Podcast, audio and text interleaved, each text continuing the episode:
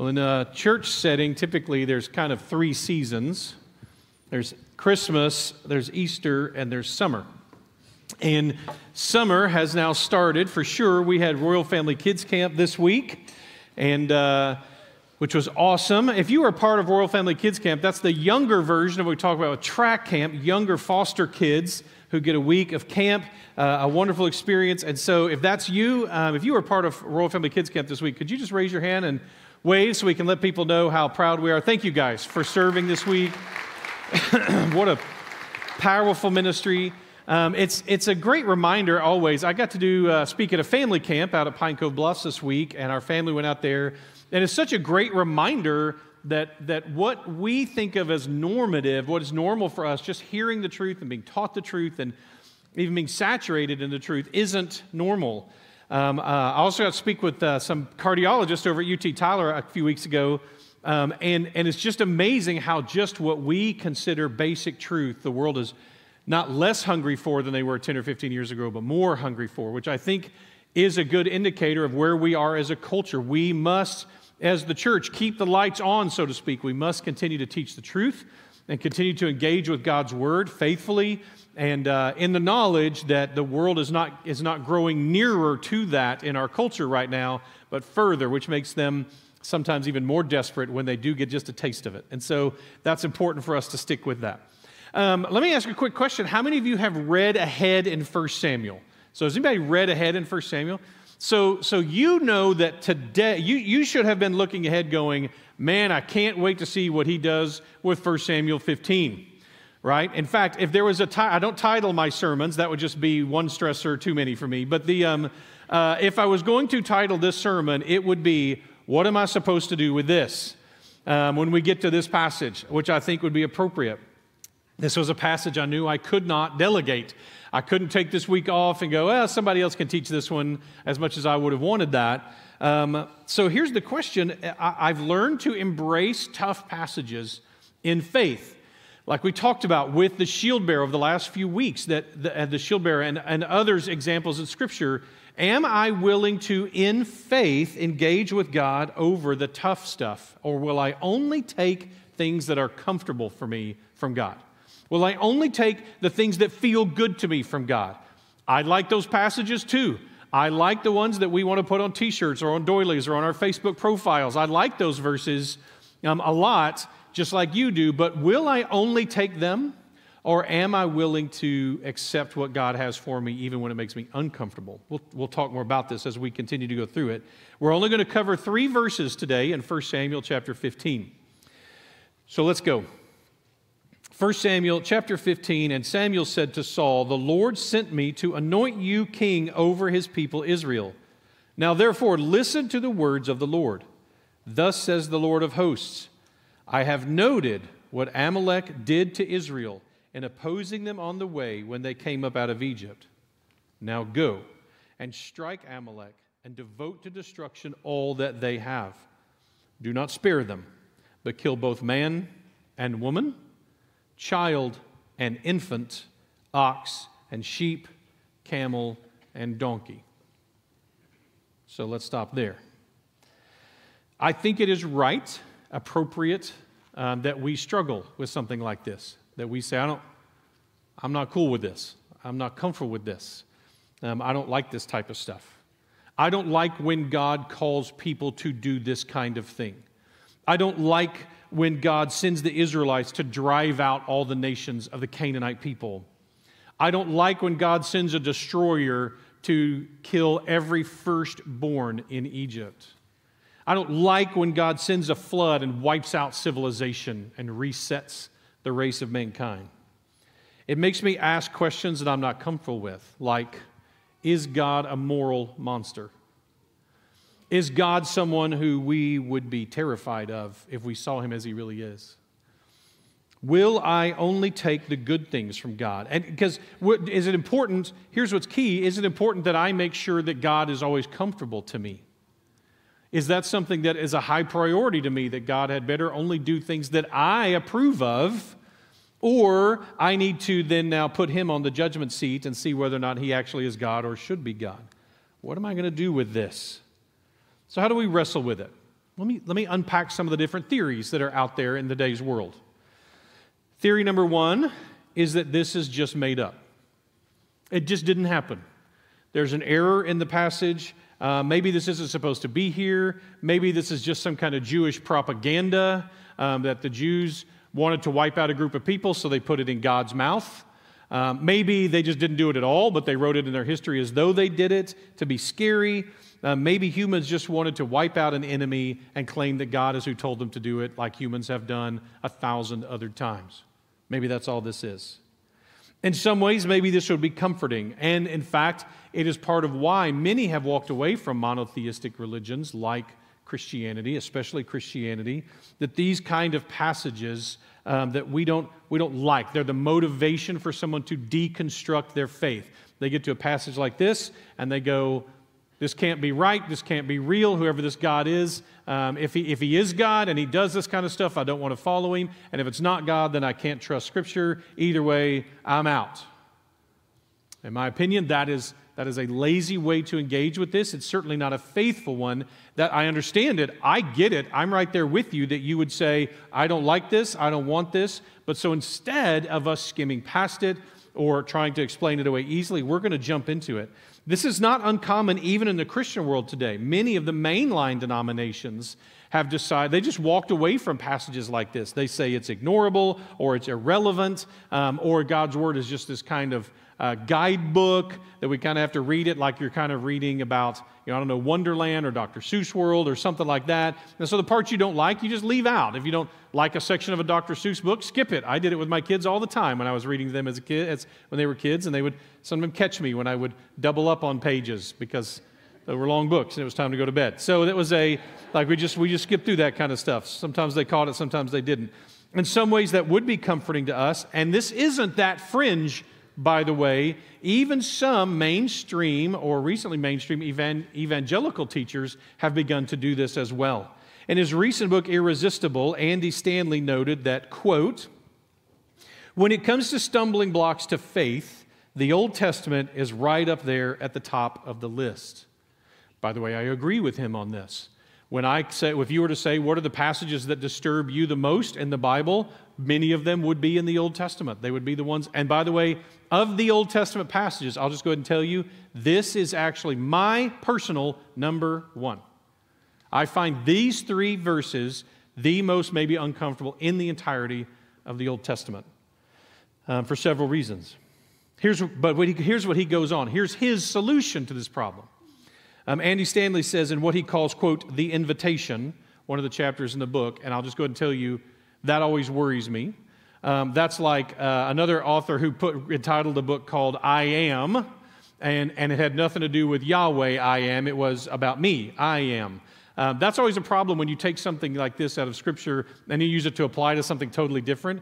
We have a thing called the invitation in the church. It's called follow Jesus. We're inviting you to follow Jesus. To have any other type of invitation is a little creepy to me. But anyway, in the chapter he calls the invitation, he says, would you consider unhitching your teaching of what it means to follow Jesus from all things Old Testament? That's interesting. I don't know what happened there, but that's really interesting. As comforting as this easy path might be, I think it ignores one of the strengths of our faith. The truth is, there aren't always easy answers. And it's one of the things Christianity embraces, is that there aren't always easy answers. Many other faiths, they have easy answers to these type of things, and we don't. We don't pretend like there is one. In fact, every time somebody tries to offer Jesus an easy answer to problems like the suffering of mankind or the problem of evil or things like that, Jesus smacks down their easy answer and delivers to them a much more complicated one, a much more difficult one. Those type of things are really challenging for us. Is it as comforting as this path might be? One of the things it costs us is a transcendent God. A God who is comfortable to me is what happens. That's not healthy. Is that plausible? Is it plausible that a being who is further transcendent, more beyond me than, say, I am than insects, that everything he does and says would be comfortable to me? Imagine if you tried to explain driving to an insect. how hard it would be and how uncomfortable and how outside of their thinking some of that stuff would be. That wouldn't make any sense at all. So think back on, it's like taking statistics. No one understands statistics. Did you take statistics? No one understands it. The professors, I think, maybe they do, maybe. It's hard to know. How do you evaluate that? They say stuff and you go like, okay, I mean, you're the professor. I guess you get this. I guess you understand this. But you put it, when it comes to stuff like this, when it comes to especially judgment, when it comes to judgment, the only person who understands it is God. All the rest of us are inferior. We don't understand it. We don't get it. And we're going to unpack that a little more. So, yes, listen, I would love for this passage to not be relevant or to not be applicable or to not even be scriptural. I'd be all about that. That would not bother me. If it turns out that it's like at the end of the book of Mark. If you've never seen this, you might turn over there at the end of the book of Mark. There's a little, in your Bible, there's going to be a little note that says, hey, most of this, chapter 16, verse 9 and following, is not in the most ancient copies. It probably shouldn't be there. Well, that's disturbing, but it's good scholarship to recognize the oldest copies don't have it. If we found some ancient copies of 1 Samuel and they didn't have 1 Samuel 15, let's not be all about it. I'm fine with that. I'd be great with that. Would not cause my faith to be challenged at all. But though its existence is uncomfortable to me, it does not shake me. Why? Listen to what Tim Keller said. Only if your God can outrage you and challenge you will you know that you might be worshiping a real God and not a figment of your own imagination. If your God never disagrees with you, you might just be worshiping an idealized version of yourself. So if you make God in your own image as to what makes you comfortable, then you will have a comfortable something, but it won't be God. So we start with these truths, that God is merciful and slow to anger, that God does not change, and that God calls for the destruction of the Amalekites. How can all three of those things be true at the same time? Let's unpack it. One, it is true that God has the sovereign right to judge. Just by the right of His power, by the right of His creation, He is the sovereign right. He has the right to rule because He is the creator and sustainer. He has the right by sheer power alone, if He wanted to, for over all of creation. All of creation is His by creation. He wouldn't even have to kill. All He would have to do would be to remove His sustaining power, and all life would end. There's no life outside of Him. Now, that's not very comforting, but it's still true. The next one is much more comforting to me, is that God has the right to call for judgment like this because of His knowledge and perfect judgment. God knows all things. He knows not only the behavior of mankind, but He knows the hearts of mankind. He knows what will happen, and He knows, catch this, all possible things that might happen. So God knows what would happen if He calls out for the judgment and execution of the Amalekites, and God knows what would happen if He didn't, which allows Him to be in the perfect and the only person with the perfect perspective to be able to judge rightly when and how to execute judgment. And let's not be confused. That's what's happening in this passage. This is not war. This is execution. I'll show you that more in a second. Imagine a village infected with plague, and you are the person responsible to decide who gets to try to leave this village and who doesn't. The plague is easy to catch. Its infection rate is high, and its death rate is 100%. Who would you let leave? What if you knew for sure that letting the infants out doomed the rest of mankind? Would you let them out? Well, you would probably say no. But people would call you a monster if you didn't. Because imagine that God does know all the consequences of His actions and of our actions and all possible consequences. So this puts Him in a position to be able to perfectly judge what's going on. What if the Amalekites aren't defeated? What then? We don't know. He does. So God's perfect understanding of all things, and He has judged. And He has judged now and selected Saul to be the executioners of His judgment. This is, He used different tools to execute His judgment. For the people of Israel, He had them wander in the desert for 40 years until an entire generation of them was dead. In that case, He used old age and hardship to execute judgment on a whole generation of the Jewish people. We're going to read a passage where He calls in Babylon to execute judgment on His own people. He uses the flood to execute judgment. He uses fire with Sodom and Gomorrah to execute judgment. Several times, including this one, He uses the sword, someone's sword, to execute judgment. He has selected Saul for this. He always has the right to do this, and He always claims the right to do this. This is what it says in Genesis 9, 5, and 6. For your life, this is right after the flood, right after the flood. He's speaking to Noah. And for your lifeblood, I will require a reckoning. From every beast, I will require it from man. From his fellow man, I will require a reckoning for the life of man. Whoever sheds the blood of man, by man shall his blood be shed. For God made man in His own image. Notice, God takes very seriously when humans kill other humans. He takes human life very seriously.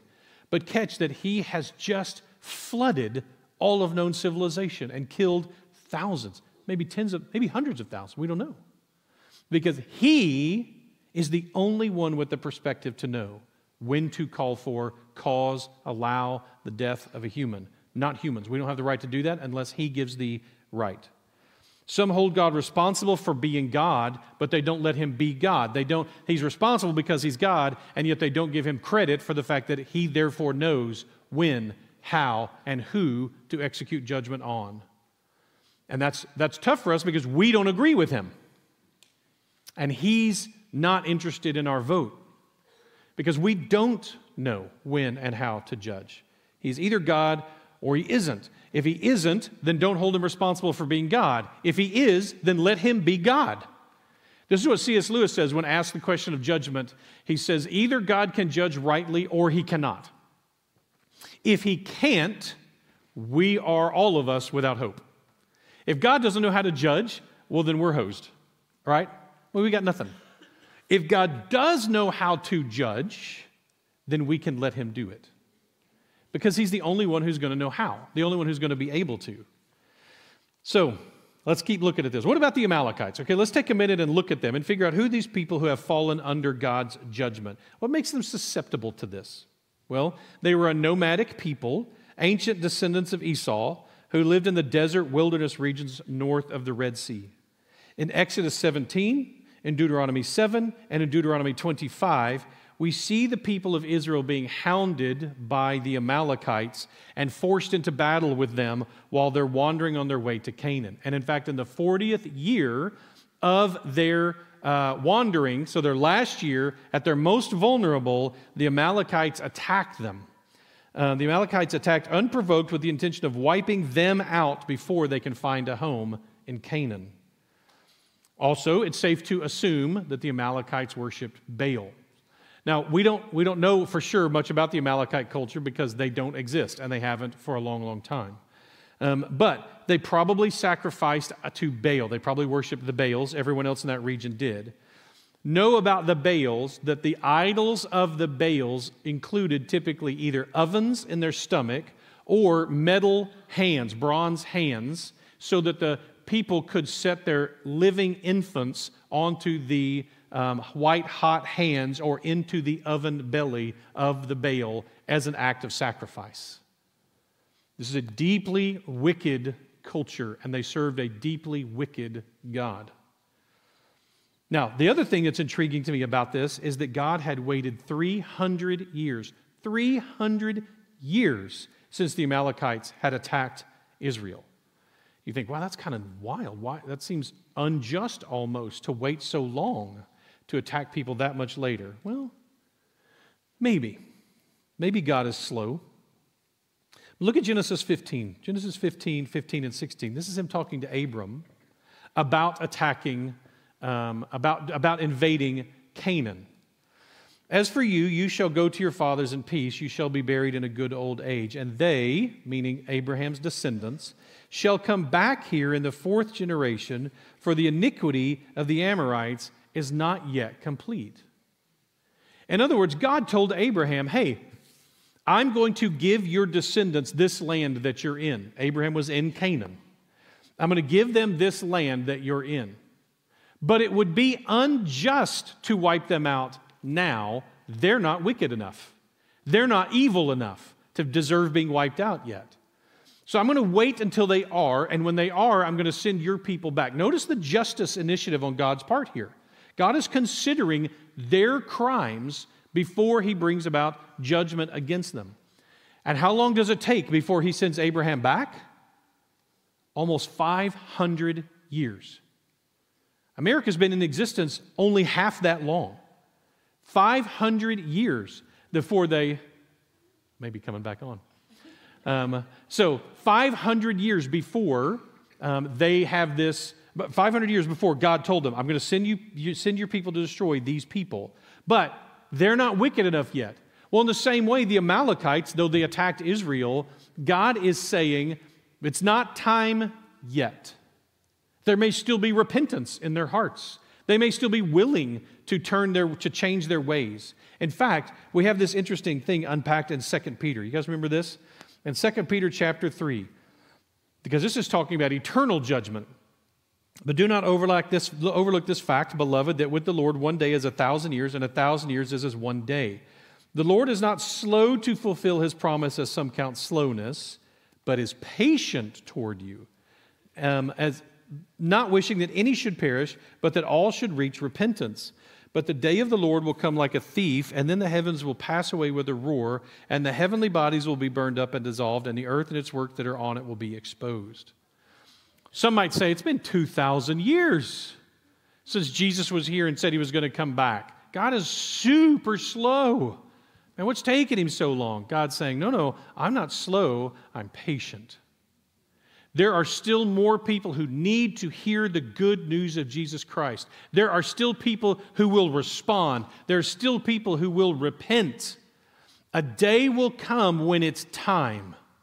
A day will come. It took 500 years before it was time to send the Hebrews into Canaan.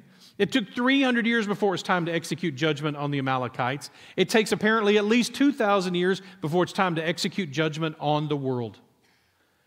We shouldn't be urging him for this. We should be saying, thank you, God, for your patience. Now, for us, it'll be good news when he comes back. But for our lost family and friends, we should say, if you could wait just a little while longer.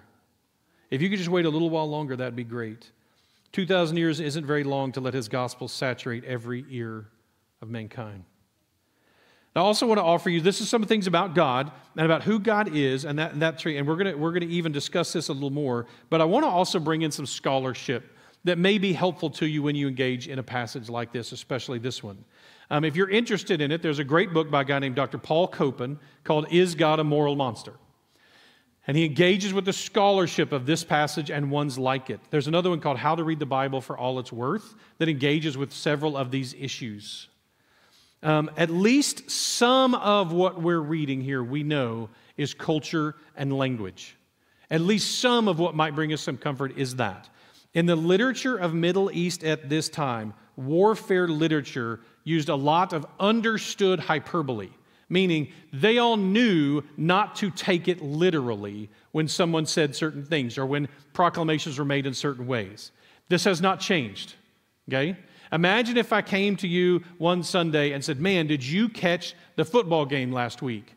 Did you see that play where the Raiders blitzed the defensive line and just annihilated them, right? The quarterback retreated to avoid being destroyed, got away from the advancing horde and threw a bomb right before the Vikings sacked him. Now, you would go naturally, did anyone survive? Right? Did anyone live through that encounter? People were blitzing and annihilating and attacking and retreating and throwing bombs, and you'd be like, what on earth? Did anyone live through the experience? No, you wouldn't say that, because I thought about using an example of the Cowboys, but you would then know I wasn't telling the truth about any of that stuff. So the Cowboys slaughtered the... No, they didn't. Anyway, so like, even metaphorically, but the You wouldn't do that because you know not to take the language I'm using literally.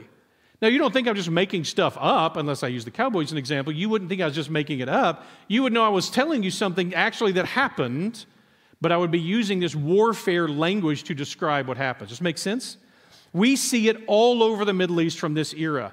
Anytime anyone defeats anyone in a battle, they do it down to the last man. They destroy everyone who lives, every man, woman, child, and living thing. Like that's what the Hebrews, there's several stones out there that reference the fact that Israel was utterly destroyed and every single Israelite killed.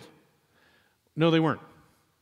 And no one would have thought they were claiming literally that that happened. They would know that that was to be taken as a type of metaphorical language about the defeat.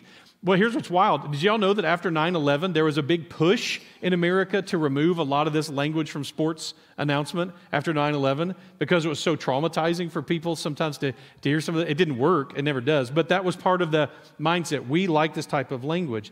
This phrase especially, devoted to destruction, is one that is often used to reference execute judgment, go in and defeat them, but it doesn't mean exactly the way we hear it in our ears. Even God uses it about his own people. Listen, in Jeremiah 25, 8 and 9, "Therefore thus says the Lord of hosts, because you have not obeyed my words, behold, I will send for all the tribes of the north, declares the Lord, and for Nebuchadnezzar the king of Babylon my servant, and I will bring them against this land and its inhabitants, and against all these surrounding nations. I will devote them to destruction, and make them a horror, a hissing, and an everlasting desolation."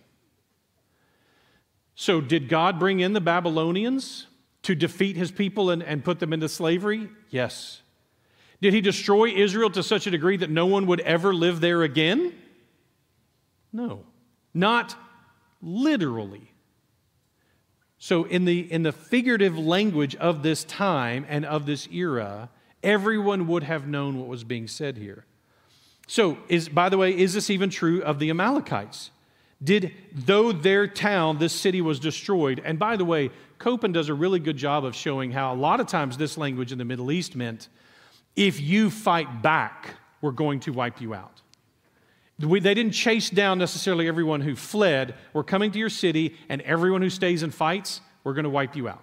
That was a common practice. That's probably what happened in Jericho.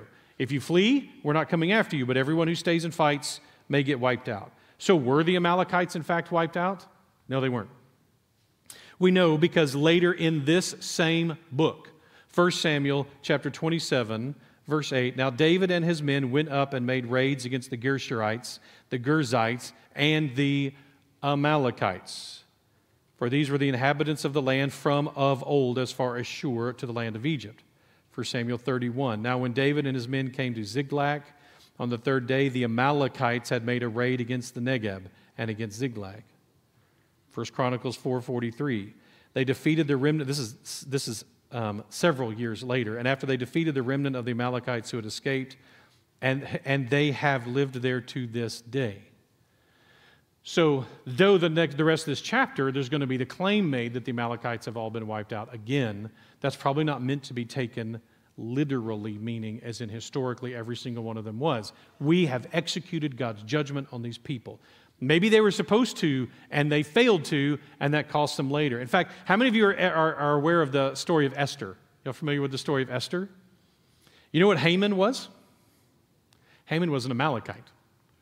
He was, in fact, a descendant of the king of the Amalekites, Agag. We'll get there next week. What do we as Christians, here's what's wild. When we run into this type of passage, having laid the foundation, I want to lay the foundation for us to be able to look at this. What does this mean? What do we do with this? What do we do with a God who is just, who is righteous, who does bring judgment on mankind, regardless of sex, regardless of age? Is God just rescuing through death a bunch of children and infants from the torture that our own parents would have put them through, and is therefore rescuing them to come be with him? I certainly think that's reasonable, that's part of what's happening here, why he allows infants and children to be killed in this, or why he calls for them to be killed. Why does he call for the animals to be killed, for example? Well, this is an execution, this isn't war. That's very clear in the language. There's no celebration. They don't have some big party afterwards. There's not songs written. This is, I have found them guilty. This is only larger than when he said, I have found the sons of Eli guilty, and now they're going to die by the sword, period. This is, I have found the Amalekites guilty of crimes and sins against me that I have deemed, in my perfect knowledge, are worthy of execution. Therefore, I'm sending you, Saul, to be the executioner. This is not, you're not supposed to take any pillage from this. You're not supposed to take any joy in this. This is not some great highlight moment you're going to write songs about. You just go do it, because this is what I've decided is right in my perfect judgment. Righteousness and justice are the same word, by the way. In the Greek, they're the exact same word.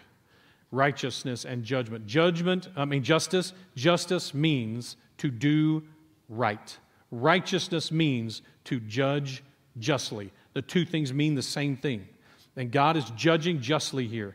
So what I've learned over the years is, though the water may seem warm and lukewarm and hard to stomach at the surface, when you dive deep, you get down to the cool water when you really get to know God in this.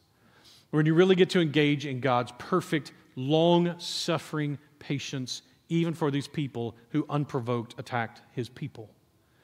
To understand, He still seeks their rescue even in the midst of some of this. So what do we as Christians do with this? Well, it's a challenge for us, obviously, in some different ways. But I want to make sure you hear this distinction, this power, this authority. Do we fear God? Well, yes. In a sense, yes. I remember I'm of that age when the principal, when I got in trouble, would ask me, do you want me to call your dad, or do you just want me to give you pops here? And let me just tell you, I didn't have to pray about that. That wasn't something I had to well, give me a few minutes. It was, pops here. In fact, could you be willing to sign something promising me you'll never tell my dad what I'm getting in trouble for here at school? Like I would really rather just stay here. But here's what's wild. I didn't fear my dad in the same way that someone breaking into our house should have feared my dad. Someone breaking into my house should fear my dad at one level, and I feared my dad at a very different level, at the level of knowing he loved me more than I loved even myself. That I was not a child of his wrath. He wasn't going to pour out judgment on me, but he would bring justice and discipline into my life, and so I feared some of that, and I think that's healthy. We have a healthy fear of God. We confess that God is just and patient and righteous and sovereign. We learn about Him and we commune with Him. We live under Him as Lord, accepting that, of course, there are things that someone who is almighty creator of heaven and earth is going to have things that we don't understand and that don't make us comfortable. That would be weird if everything God did made us comfortable. That would be weird. So what do we do instead? So do we engage in a holy war now? Well, sort of. We do, but Christ, as a better messenger than Samuel, sends us against the gates of hell, not just against human gates. The era of God's people being sent as judgment against another group of people like this, I believe, is over. There's no need for that. What we now do is we bring the gospel, and our battle is against something much bigger. They were being sent to fight the forces of evil according to human beings. We now fight against the forces of evil as the forces of evil themselves, the spiritual evil and the lies behind this type of thing. I'll mention the Apostle Paul's thoughts on this when we wrap up in a moment. So instead, now we live with a healthy fear of God, a deep respect for Him. At South Spring, we don't take ourselves too seriously, but we take our living worship of Him very seriously. We live in a healthy fear, the fear of the Lord. We take our own sins seriously. The Vine's Dictionary defines fear of the Lord this way: a wholesome dread of displeasing God. And if you have a healthy relationship with a dad or authority figures in your life, you can imagine this. If you don't, it can get really confusing for us sometimes to wrap up in this. But it's a wholesome fear. It's a recognition of that He loves us and that He is also righteous and that He loves us. That His judgment is perfect. Those things continue to pile on top of each other. How a criminal fears the man of the house and how his own children fear him should be very, very different. I loved the good gifts that my dad gave me as his child. And I feared his ability to bring discipline and consequences into my life. The God, here's what's shocking, here's what's so amazing about all of this, that this God, who by definition must be perfectly just in order to be God, must be perfectly righteous in order to be God, must never wink at sin in order to be just and righteous, also loves you and me, also chooses you and me, treasures you and me. That's what should be so shocking about this, isn't that there is a just and righteous God who sometimes executes judgment through fire, sometimes through flood, sometimes through the sword, sometimes through famine, sometimes through snakes, and will someday bring about a perfect judgment on all of mankind. What is shocking is when he loves us and says, I see your inability to face my perfect judgment, so I provide the solution to that problem myself. That there is a God who says, I won't settle on just my just wrath, but also on my gentle mercy poured out on you. And that's shocking to us. He offers us adoption and the abundant life as his sons and daughters, and we don't want to settle for anything less. So having laid this foundation, we'll dive into the rest of the passage next week. It continues to be an uncomfortable passage, but it has a lot to teach us, especially those of us who are the more religious types. There's some great lessons in it, and so I hope you'll come back for that as well. So in this time, we're about to have a time of invitation, and in that time, the thought is that God is working in us. That's the purpose for this time, is that God is working in us, and we need to be listening to him, even when the air conditioning's gone off and we're all like 9 cents in a coma.